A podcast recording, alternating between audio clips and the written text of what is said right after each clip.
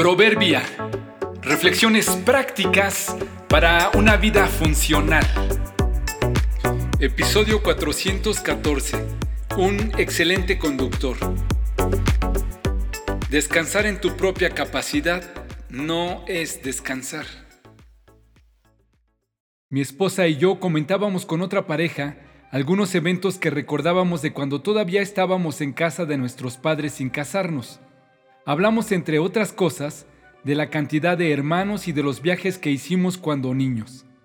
El esposo de nuestra amiga nos platicó que a su papá le gustaba en ocasiones sin previo aviso llegar a la casa y decirles que inmediatamente se prepararan para salir de viaje. Regularmente iban a la costa, viajaban de noche, en un auto no muy cómodo, hasta nueve personas. En cierto paraje que su padre conocía, se detenían unas horas para dormir y enseguida continuar. Por los comentarios que nos hizo tuve la impresión que, aunque viajaban de noche y sin tenerlo planificado, disfrutaban del viaje. Pregunté si al hacerlo no se sentían nerviosos. Él contestó que por supuesto que no, porque su papá tenía mucha experiencia manejando. Imagínate, me dijo, por mucho tiempo trabajó trayendo todos los días el periódico de la ciudad capital a la ciudad donde vivíamos. Entendía la importancia de llegar bien y a tiempo, agregó. Y antes de ese, su trabajo era transportar dinamita para la construcción de carreteras. Me hice mentalmente las mismas preguntas que tú. ¿Te imaginas qué pasaría si el periódico no llegaba a tiempo?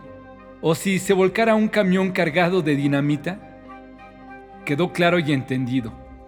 El Señor sabía el valor no solo de llegar bien y a tiempo, sino también el de manejar y cuidar apropiadamente su carga. Supongo que por ello es que la familia podía descansar plácidamente confiando en la destreza de su papá. Pensé que de la misma forma deberíamos vivir todos los que presumimos que Dios es nuestro Padre, con paz y seguridad de nuestras vidas, sabiendo que Él sabe conducirnos apropiadamente. Si en tu viaje por esta vida sigues preocupado por tu porvenir, descansa en Él.